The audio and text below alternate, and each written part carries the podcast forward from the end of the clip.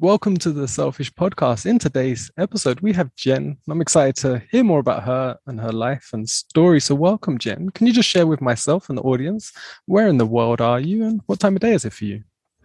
Hi, Luke. Thank you for having me here. I am in Portland, Oregon, in the United States, in the Pacific Northwest, and it's 10:30 a.m. Oh, uh, nice. I'm. I don't know if you know. I'm in the south of Spain. Well, actually, you know, I'm in mainland Spain at the moment, and it's quarter past seven in the evening. Do you know Pacific Northwest has always fascinated me from when I was a young age. I think it's the forests. Something about that area I want to see.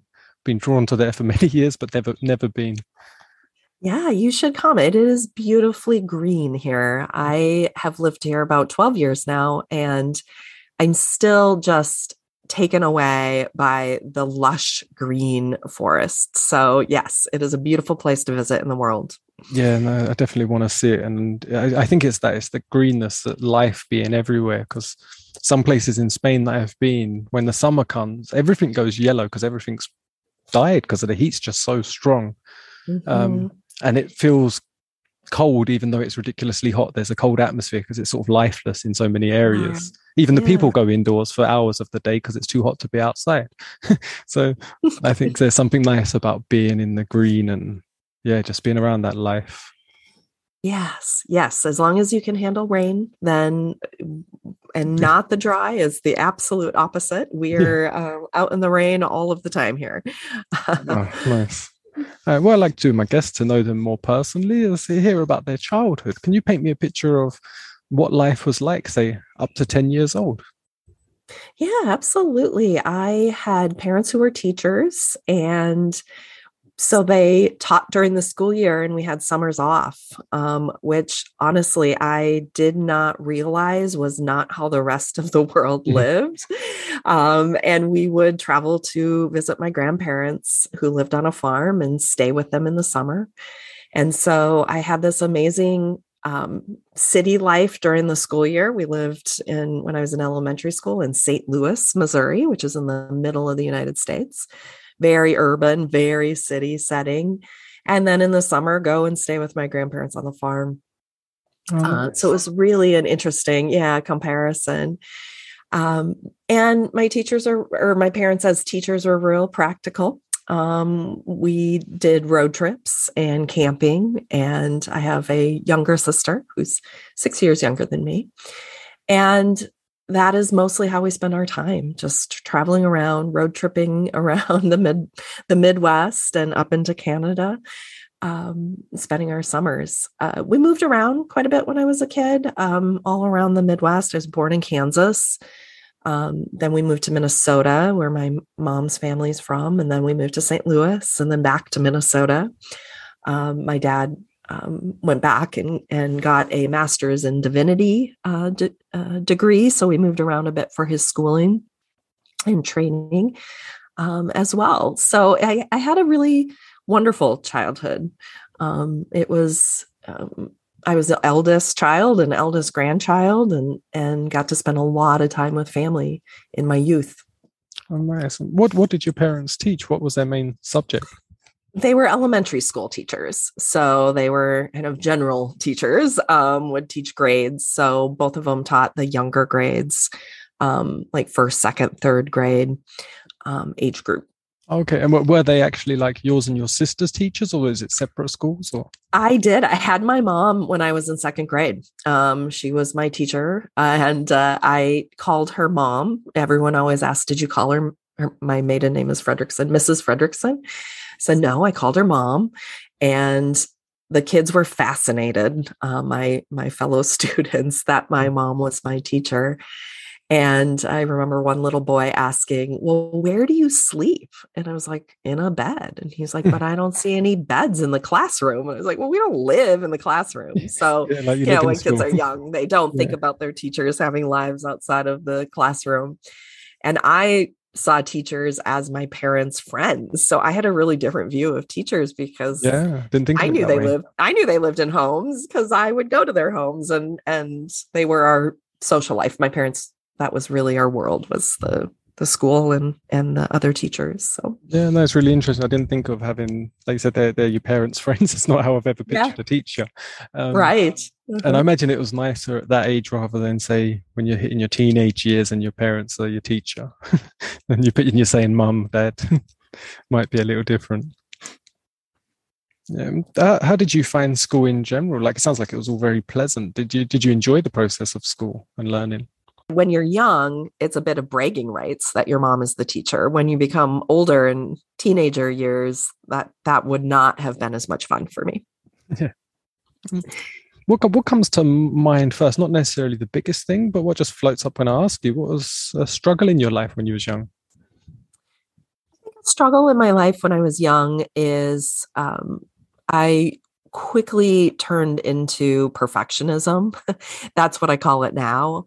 Um, when I was young, I just, I really wanted to do well mm. and achieve and do things well. And I, I had a lot of worry if I would do things and I wouldn't perform as well as I had hoped, or I would struggle or make mistakes um, I was really hard on myself as a kid for that, um, and that that was hard.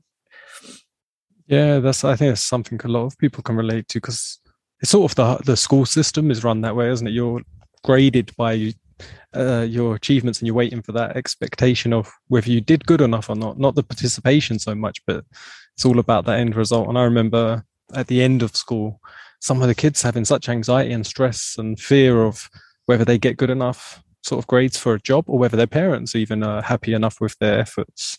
Um, it can be quite a stressful time. And did that carry on later into your life, or did you learn to manage it, control it, or get, get rid of it? Yes, and I I think you know I, my parents didn't promote it, but just by being in the education system, we celebrated A's and we you know how many A's did you get, and it was more of an expectation. And if you didn't get an A, of well what happened that you wouldn't get this? So yeah it, it really promoted that end result. And yes it carried over into my adulthood and into college. I remember getting my first c grade in college and and really having an emotionally hard time with that. And it carried over all the way up into i would say up till 15 years ago when i started making a change uh, that led me ultimately out here to the Midwest, uh, out of the Midwest to the Pacific Northwest of being okay with letting that perfectionism go. Mm, interesting. Um, definitely want to hear more about that. But I just quickly want to hear: Do you remember your first ambition when you was a child? The first thing you sort of wanted to do, be, or a profession, or anything like that when you was really young? Yes, the first profession I wanted to be when I was young was a dentist. Okay. um, which I definitely don't want to be a dentist now at this point in my life. But um, it was because I had a female dentist who was very kind and friendly and I thought she was very beautiful and I thought oh wow look at her I I looked at her um, as a little girl kind of ad- admiring her as a professional woman mm. and I don't know that I really thought about what it meant to be a dentist I just saw her and thought I want to be like her um, and so that's how I came up with my very first ambition as oh, a child. Oh, interesting. And, yeah. And so, what transformed? You said 15 years ago. I think you said what what transformed in your life to bring you aware that a change was even possible. That's a great question. I have long thought like what was the thing that actually changed it for me? And it was that I just began to feel unsettled. And I also knew I was ready to make a change at that point, but I wasn't really sure. And I felt a lot of discontentment, um, but I didn't give myself a lot of permission to act on the discontentment because I had a lot of success. I had gone on and I had I had started my career in um, breast cancer research. And then I had moved on and gotten a master's degree in education and a license to be a professional counselor. And I was moving up the ranks. And it just didn't feel aligned to say, oh, I'm feeling discontent. mm when on the outside, everything looked like it was really lining up perfectly, if you will. Uh, and then I decided to to make a move to the Pacific Northwest, and it was literally at a rest stop in the middle of Montana. Um, and if you're familiar with Montana, for listeners, it is as you described, actually parts of Spain, um, very dry, wide open. And we stopped at this rest stop, and there were signs all over that said, "Beware of rattlesnakes." like tons. And I was like, how many rattlesnakes are there? There are signs everywhere. And for whatever reason, one of the signs, uh, the way it was, it was pointing at the tail of the rattlesnake, saying, Don't be afraid of the tail, be afraid of the, the venom. And somebody had like written on the sign. And it hit me wait a minute that's exactly what's going on with me is that i had been upset that i was discontent and giving myself a really hard time about it but that was kind of like the rattle right it was my yeah. own kind of mind saying like something just isn't right here something just isn't right here but i had targeted that as the problem when really it was this underlying perfectionism right that had been there for so long and it's so weird to say like how a rest stop in Montana with rattlesnakes, but I had a long drive still to Portland and I had a lot of time to think about it. That sign really started me thinking in a different way. Nice. And yeah, Montana, I know a little bit about. And It's another, another you've mentioned another place I really want to see, and it just looks so wild. I think it's one that maybe the biggest sort of wild area of, of the states. Um, yes. I imagine just driving through that as well, and the scenery like really puts you in a nice place to contemplate these things. yes, it is. It is a, a, a, nice, wide open spaces to contemplate. There are some mountains in, in Montana as well, but a lot of the interstate goes through pretty wide open spaces. Yeah, nice. Um, so what? So you went through that and say had that realization that that perfectionism is causing some discomfort and you can work on that what, what was what did you start implementing where did you look did, was it just self work that you put yourself through or did how, how did that process work for you yeah, it was really self work I put myself through. I have the advantage that m- my training is as a mental health therapist. And so uh, I use some of my own things. You know, it's kind of like the cobbler's children don't have shoes, the mental health therapist oh wait i'm not using my own material for myself. And so i i really spent some time reflecting and beginning to do that self work and realizing what value i had. And it was when i uncovered kind of feeling this sense of peacefulness and knowing inside myself of what i had to offer the world that that changed. Yeah no it's really interesting reminded me of um, a conversation I was having with my love Danielle the other day. Actually, it was she was asking me because I used to suffer a lot of issues myself, and part of that yeah. was like chronic fatigue and depression. And she said, "What? What?" She goes, "What do you think was the big change?" And I said, "There were so many little changes that mm. it's hard to mm. say it's one particular thing." But I had it really resonated when you said like the cobbler whose cobbler's children's got no shoes. Um, I had always been a carer for my mum. She had severe schizophrenia. And so from a young age, I was her full-time carer and mm. and then like other things happen in life. And I've always been extremely caring and nurturing. And when it came to I realized, wait a minute, I need to put this care and love into myself. It was really hard. I, could, I, I had to put it at least equal to what I'm putting into others, um, mm-hmm. if not slightly more, to get myself enabled to serve others more. And I found there was such discomfort in that um, and then it made me question my own worth and value and realize where it was, mm-hmm. sort of give me a measurement and go, okay, I'm not valuing myself at the same standard I would value even a stranger. You know, and, mm-hmm. and it's, I called it like an inner dictator. I always had this inner dictator who was de- so demanding of me that they they got me to act, but through a whip instead of a carrot, say pulling me along. There wasn't self encouragement, didn't really exist, only under sort of the brute force of that dictatorship. Yes, I often call my inner voice was a was a drill sergeant, very similar to your dictator. Yes, it was. I, I accomplished a lot, but it was through um, criticism and the accountability of was really harsh. It wasn't kind. I mean, it worked. I I succeeded, but it but it wasn't. I wasn't being kind to myself. And wow, caring for your mom with schizophrenia all those years. I, as a mental health therapist, worked with people with schizophrenia for 10 years. I have a very very loving place in my heart for individuals with that diagnosis and all the struggles that comes with it. Yeah, it's a very hard uh, mm-hmm. thing to explain because it's quite diverse as well.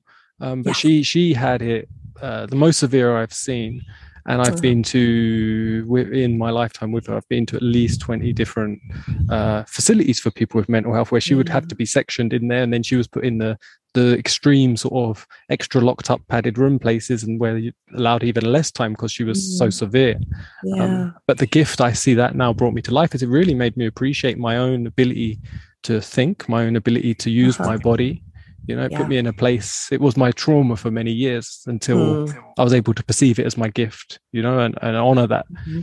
and see that you know if it wasn't for her i wouldn't be able to appreciate myself in the way i do now and that yeah she was like my greatest gift in life yet for years yeah. i would have said the complete opposite uh, yes it's amazing how that can happen in life right that something can change the context of it changes yeah. so much mm-hmm. yeah and i think that's a big thing is i think that's what makes us special as humans is our ability to choose a perception um, and it is a choice we can make if we want to spend a little bit of time to like you say self-assess like your long drive you know, you mm-hmm. just then perceive if something slightly different, and suddenly it can change the whole behavior and your outlook and the goals you set, and even where you are in the moment.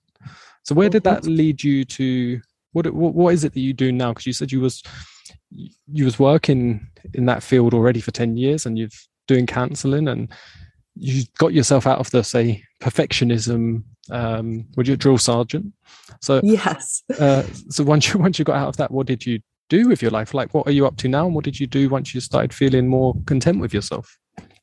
Yeah, I didn't immediately leave the mental health field. I continued working um, for quite a while in that field. Um, but what I do now is that I am coaching, I am providing life coach. And what I call myself is a simplicity coach because I take that complex journey I took myself from perfectionism to being able to be present and appreciate who I am and and what I bring to this world.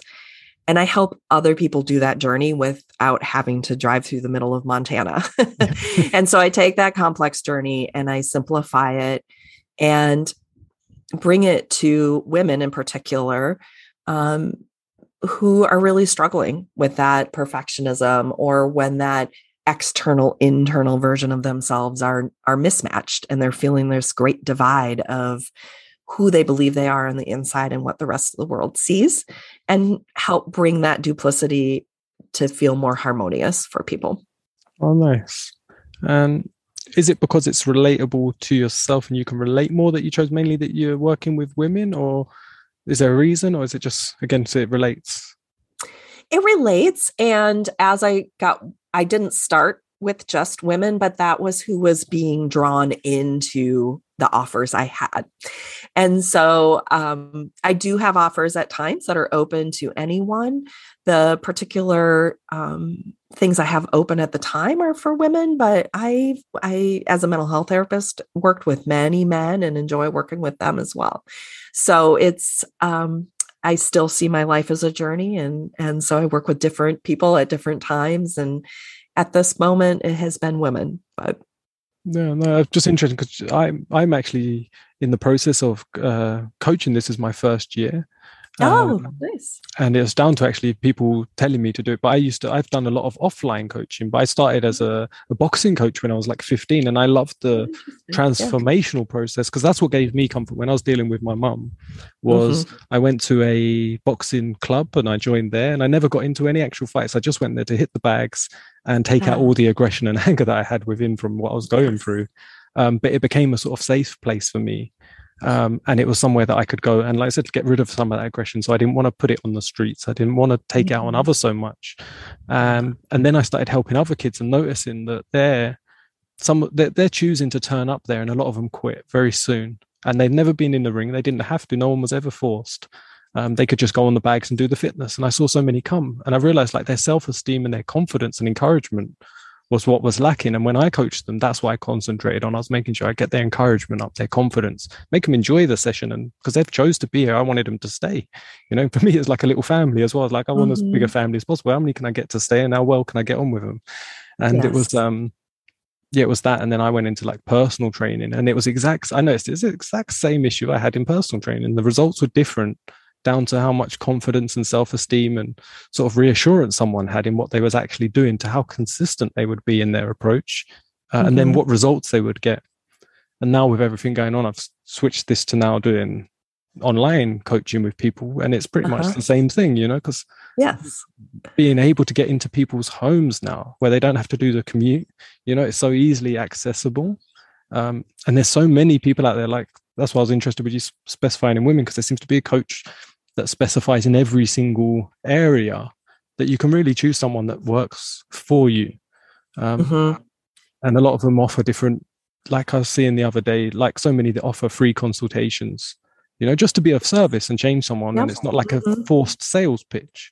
You know, right. it's like they, they want to see because they will learn. Like I know even from the podcast, every episode I learn something, I grow from it. Um, and it's like them calls that someone can actually you can be of service to someone and if it works with them and they want that experience again great if they don't you've served and that's beautiful so is that something you offer through your service to people can they go on do you have a website that they can go on Yes, I do offer. I call it a chemistry session. Um, I started in the field of science, and so you'll see a lot of carryover. And women in STEM and field um, science, technology in particular, are drawn um, to the work that I do, and I work with a lot of them. So I do offer a free 30 minute chemistry session to see if I feel like a good fit.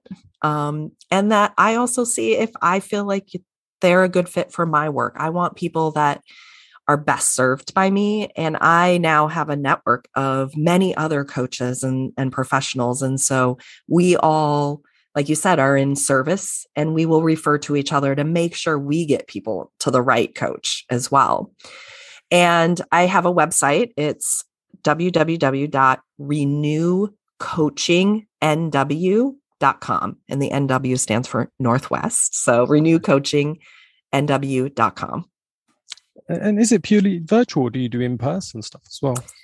I am doing all virtual at this point. I am not a pro- against in person, but we have not reached that point here in the Pacific Northwest. Most everything is still virtual. And so, and I mostly speak with people now who don't live in the same geographical location mm. as I do. In fact, even as you are in another country. And so, uh, it really opens up the possibility of people finding the right coach for them um, anywhere in the world. And so I think that is just an amazing silver lining that has come out of these last couple of years of struggle. Yeah, nice. And do you find that you get a uh, what would be the correct word? Like sort of great sense of satisfaction from the service you now are able to provide. Is it any different to the services you provided when you was doing other work years ago? Yes, uh, it is both yes and yes. Yes, I get a lot of satisfaction out of the work that I'm doing now. And yes, it's very different. Um, as a mental health therapist, I really focused on uh, wounds, emotional wounds, right? And helping people heal and recover and um, gain stability through that as a coach, I'm not treating wounds. I'm helping people enhance their lives, explore opportunities, um, prov- teaching. Um, and so it's a different, different viewpoint. Same information, right? A lot of the information I provide is rooted in cognitive behavior and acceptance commitment therapies but how I'm using the information is really different. And I'm really loving bringing it to a, a whole population that doesn't need a mental health diagnosis to be able to access this information. They can benefit from it too. Oh, nice. And do you do you do? Because I'm just interested personally with how I do how I'm doing my setup. Like, do you do one-on-one calls, group calls, a mixture? Do you have private Facebook groups? What's your sort of procedure in that area? Yeah, I do one on ones. Um, one of my popular offers is a, a, custom coaching where it's a 90 minute session and then two weeks of Voxer Unlimited. And so we really tackle a specific um, concept or problem for a person. And then I'm there for the following two weeks to voice coach them live um, to help them really implement it. That's a really popular one. Um, I also have done groups, I do workshops. Um, I also do all audio courses that are kind of like podcasts um, mm. for folks. Um, I'll do kind of pop up podcasts, or this summer I'm doing a an all audio course over the summer called Portable Peace. Um, so I try and really um, meet the needs of the people I work with. They give me a lot of feedback and what works in their lives, and um, that's part of the fun for me is the creativity and being able to come up with different offers for different people.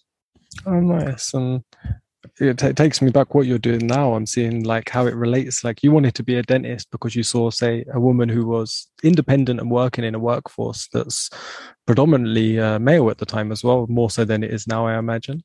Um, and now you're working, helping, empowering women that, like someone like that dentist woman, would be the one ringing you up, you know, and you'll yes. be transforming their teeth by showing them, putting a smile on their face. So I love that there's a sort of resonance there that I'm seeing. Hmm. I have never seen that that connection. Thank you for reflecting that. I appreciate that. Yes, um, one of one in the words of one of the women I worked with, she said that the work we did together made her feel good, not surface good, but deep in her soul good, and that just talk about feeling rewarding. That was like, yes, this is what I want to offer people. Yeah, and I think it takes, like you said, that that what you went through to be, say, in one someone's eyes could have looked at you before years ago and said you're highly successful, but inside you wasn't feeling the say sensations of comfort from it. You know, there's something wasn't quite missing. I think there's so many people out there that have got success in in their areas and in their fields and in, in many different areas, but they feel that in a struggle. And I think that is a big area where coaches can really help people because it is about just sometimes it is about perception and realization and and a bit of consistency in that area. Yeah, I think there isn't a lot of room sometimes for us to be able to be honest and give ourselves permission to say, I know this all looks great, but I'm not feeling that way. Um, and that there's fear of judgment of that right? And feeling almost selfish and saying that. I even, when I tell my story, sometimes it's like, no, I haven't had the struggle that so many of the people I've worked with. And yet, perfectionism can be such um, a struggle for people in in a similar yet different way and so i want to tell my story to say you don't have to have experienced like major trauma to be able to need the support and help from somebody else, um, you can give yourself permission to ask for help no matter what the struggle is. Yeah, nice. And yeah, definitely can relate to that. Like it's I've had guests that have I've asked when I started the podcast, I asked friends and family. I just asked anyone because I wanted to test it out before I had proper guests. I didn't even know how you get a guest at the start. I was just decided I'm doing it. And then I was like, right, I've got a month to try and find someone to talk to. so I was sending messages yeah. to. And I had a few people, they're like, oh, I've got nothing to say. I haven't been through anything. I haven't got a trauma. I haven't got a story. Mm-hmm. And I was like, this is just about your life. You had a life. Yes. Therefore, you have a story, right? If you have a life, you have a story. Yeah. And they're, and they're like, oh, I don't know. And I was like, you scared of talking on, on the thing? They're like, no, it's not that. It's just I've got nothing to offer. And it gave me a real good indication. I was like, oh the discomfort of living a life where you feel you have nothing to offer mm-hmm. you know and it's like that's to me shows a good indication it's like we should all feel that we're valuable and full of worth and i only got that indication from realizing it myself that i wasn't feeling it and then relieving mm-hmm. myself of all them discomforts and feeling the change you know and feeling how that like that's why I was interested with you at the beginning saying like so what changed and how did you know it's possible because for so many they don't think it's a possibility like there's no mm-hmm. hope there that um that, that things can change. It's just like this will be how it is, and it will just get worse. Or maybe I can maintain this terribleness. Yeah, I think it comes from unexpected places of what is it that makes us realize things can change. And things like this podcast, and somebody catches an episode that they're like, this speaks to me, right? Um, it is in unlikely places that I feel like change can happen. And um, as a therapist, people used to ask me all the time, like, do you really think people can change? And I'd say, Yes, I absolutely do. But the thing that we get wrong is that we think we have to change who we are. And I always want people to know who you are doesn't need to change. It's what you believe and think about yourself and how you interact in the world changes because who you are is enough and wonderful and amazing. We just need to make sure you feel comfortable showing that. I love Yeah, no, I love that. And something that I sort of share as well is that you're enough right now, but you can grow. Because I find, like mm-hmm. you say, mm-hmm. sometimes the change yes. change can sound like a harsh word to someone because they're like, "Oh, I don't right. want to change," or "They yes. won't like me if I change." And I was like, "You're just growing. You're developing. You're growing. Yes, and it's yep, and that's fine. mm-hmm. No needs yeah. to find. Actually, it's good and it's a beautiful experience. It's like embrace the growth, and um and don't feel don't feel bad for reaching out. Like I've said to people before, I was like, just go and do as many of them free coaching courses you can. If you can't afford to do some, I said, you'll get something. Mm-hmm. You're serving them an opportunity. I said, if you don't reach out, I said, you're now taking away an opportunity for them to grow because you're you're offering, you're in a struggle. If they can change something for you even slightly in that, they're going to feel so grateful that mm-hmm. they was able to be of service. And I said, and if they're not, they're not the right coach for you anyway. They're not so the right coach. yes. yes. That is a great point. Absolutely. And um, I just like to reflect that I really try and offer things at a variety of price points too. Just knowing that um, people are different levels and different stages and need different things. So, you know, if that's a hesitation for people to reach out, is that financial? Is there are lots of different coaches with different price points and different offerings. And so, you know, being curious and asking um, and and just being willing to say that is i'm going to need something that fits in my budget. That's recognizing you're enough and and reaching out to get what you need advocating for yourself. Yeah and like i think uh, the hesitation sometimes may come from the fear of judgment that someone you know they don't want someone to know that they're not in a good financial position right i've noticed the two things people seem to hide is physical weakness they don't want to say i'm too tired to do something and they mm-hmm. don't want to say i can't afford to do something and they'll come up with an excuse um, to to cover that Whereas the other person, like, well, you, you, could have done that. That's not a good enough excuse. But everyone can resonate. If you say, I'm just too tired, everyone knows mm-hmm. what that feels like. If you say, I ain't got any money, everyone knows that means you can't do something. Yes. Energy and money are things that there are finite amounts of, right? Mm-hmm. You have so much money and you have so much energy. So saying this is how much I have, it's really honoring your capacity and honoring your limits to just say, this is how much I have to give. Um, it is an act of self care to be able to do that. Yeah, nice. We're, we're coming to the end of the show. I have a few sort of just fun, quick fire questions. Okay. Not quick fire, they're just sort of one answer. but was there anything else that we didn't talk about that you would love to cover? Wow, we covered a span of of things. I think I can't think of anything extra I want to add at this point. I really um, feel like we've covered the gamut here. Oh, nice. Um, so I'll start. They're just one answer questions. If you feel you want to elaborate, you're welcome to. The first question is if you had to choose one, a cat or a dog? A cat. Mm. I have a cat now. His name is Snowball. Oh, nice. I uh, I have a couple, a few cats, and one of them we call Snowballs. Um, and then he had his balls taken off, so we call him Snow no, Snowballs Nobles. nice. Um, what you, what's your favorite color? Purple. That another purple. Purple's my favorite color.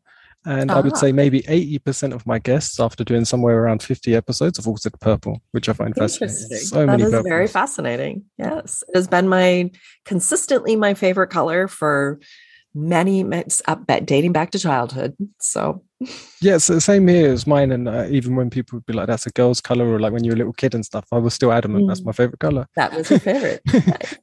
and, uh, so, what would you say in the simplest terms excites you, it motivates you? Opening people to possibilities. When I see someone's eyes open to the possibility for themselves, I get so excited. oh, nice. Um, what does the opposite? What turns you off?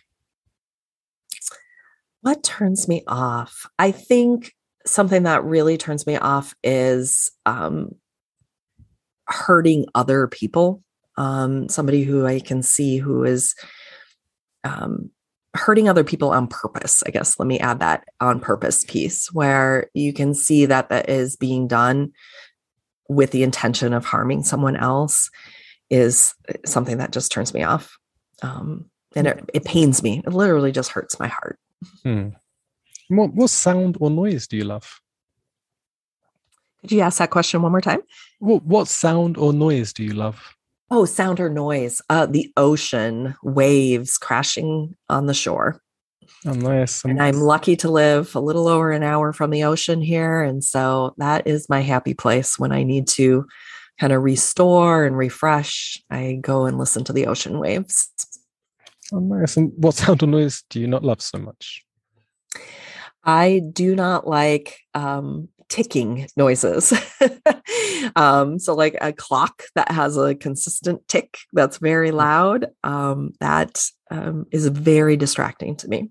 I, got, I, can't think of the last time I heard that. Now with all the digital clocks everywhere and a, right. phone, a phone and a laptop being my main sort of clock, if it's not the sun Thankfully, itself. yes, it isn't as big of a problem as it used to be. Right?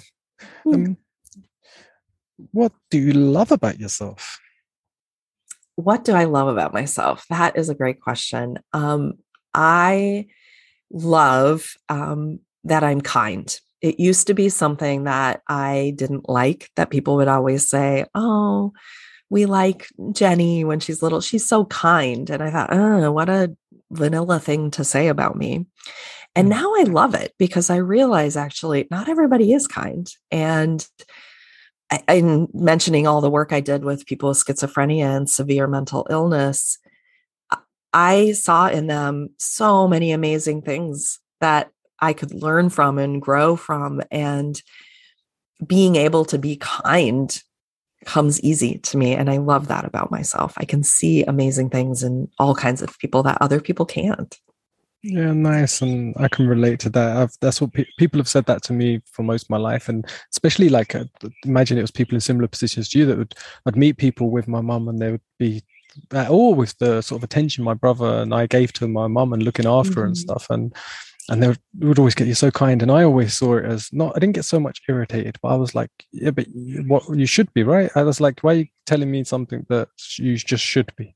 yeah, yes, something you just should be. Yes. Uh-huh. okay. Um, what do you love to see in other people?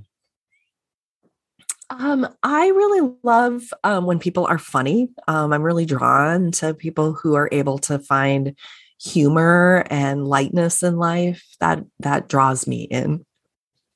Nice, and again, that's I think I feel that's what helped me and my brother. We would find humor in the bizarrest circumstances with each other, and I think we both realized at like a young age that that sort of gave a bit of balance to the sort of mm. abnormal mm. stuff that was happening. Like, you know, it's like you could you could balance each other out with doing something silly or a joke, or and humor seems to be able to do that for us. I find.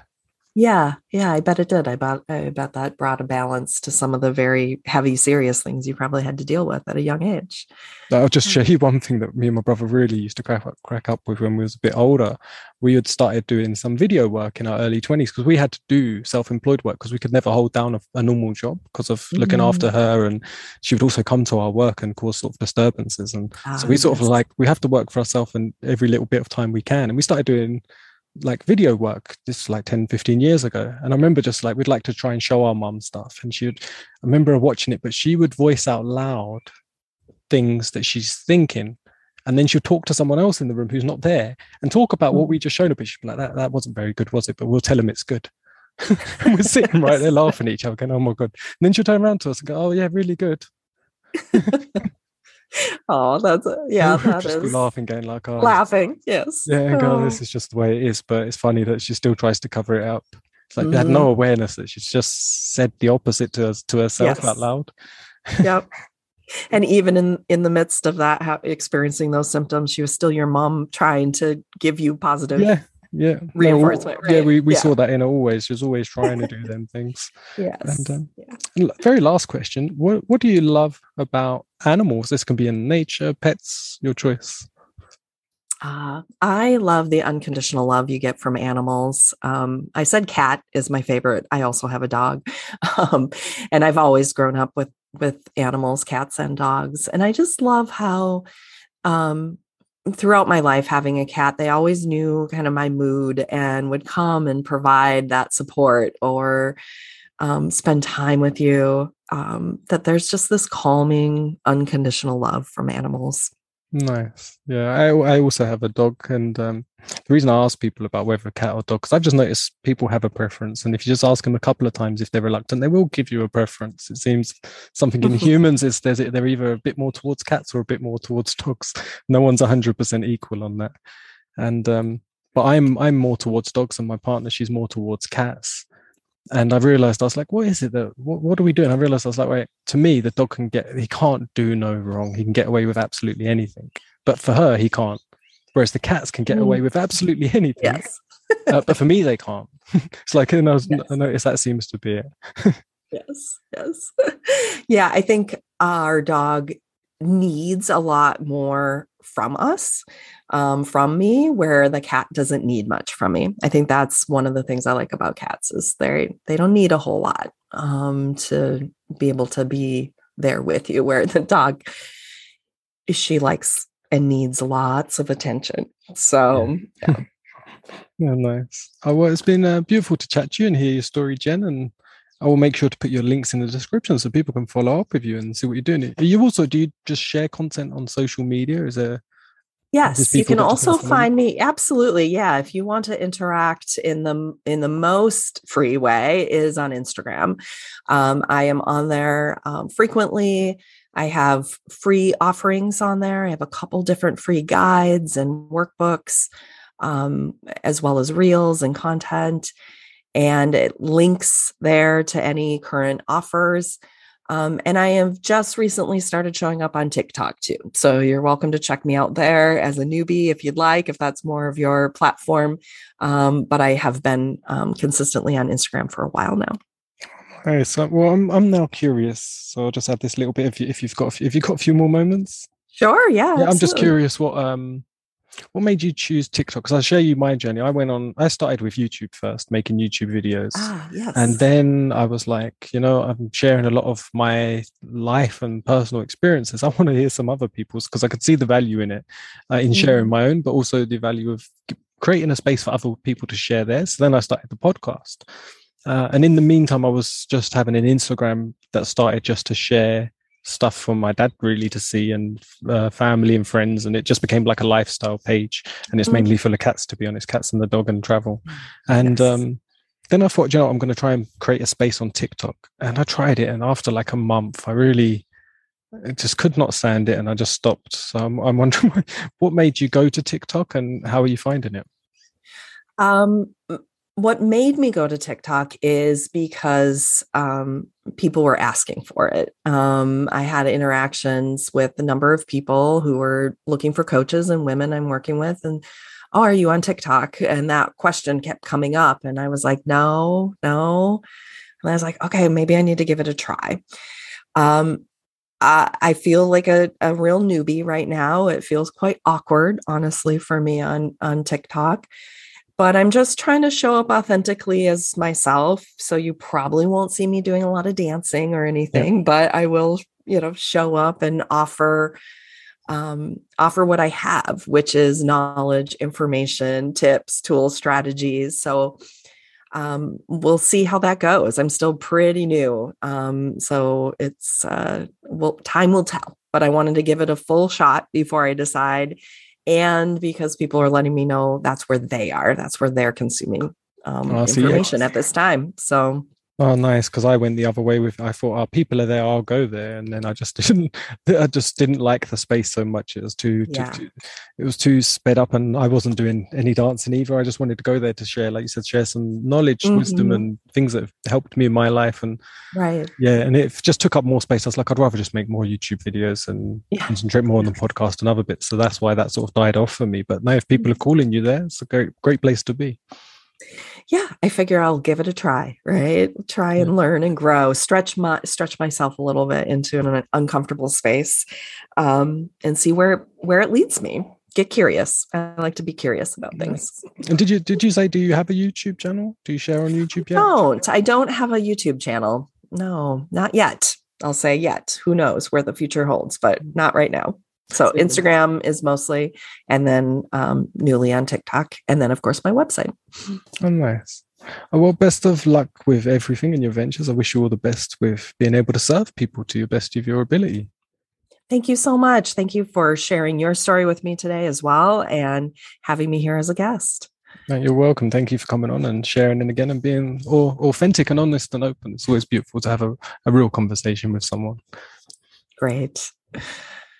Right, have a lovely day. I think you said it's the morning for you, so you've got pretty much the yeah. whole day ahead. It's, I'm just getting my day started. Yes. Yeah, it's uh, the evening for me, so I just got a little bit more technical stuff to do, and then a nice walk with the animals. Nice. Well, enjoy the rest of your evening. I will do. Right, thank you again. Have a great day. Bye bye. Right, bye.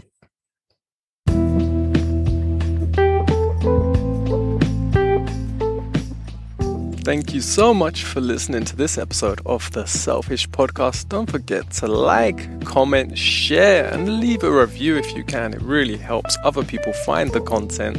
And if you gain something from this, maybe someone else will too. I truly appreciate you being here. I'm grateful for every single one of you. You inspire me to continue to create content on YouTube, podcast, and as many platforms as I can online. So thank you so much. Big thank you to my patrons out there. If it wasn't for you, I wouldn't be online. If you'd like to become a patron, go to patreon.com forward slash Luke Greenheart. All the links will be in the description. And don't forget, you can get my free copy of my book, The Self Who Am I? Which gives clarity to identity and direction to your purpose through beautiful insights and perception. So go check that out. You can get it free at lukegreenheart.com forward slash free. Remember, links in the description. It's also available as a paperback on Amazon. Have a beautiful day. I truly appreciate you. Love life, love yourself, love others. Thank you again for being here.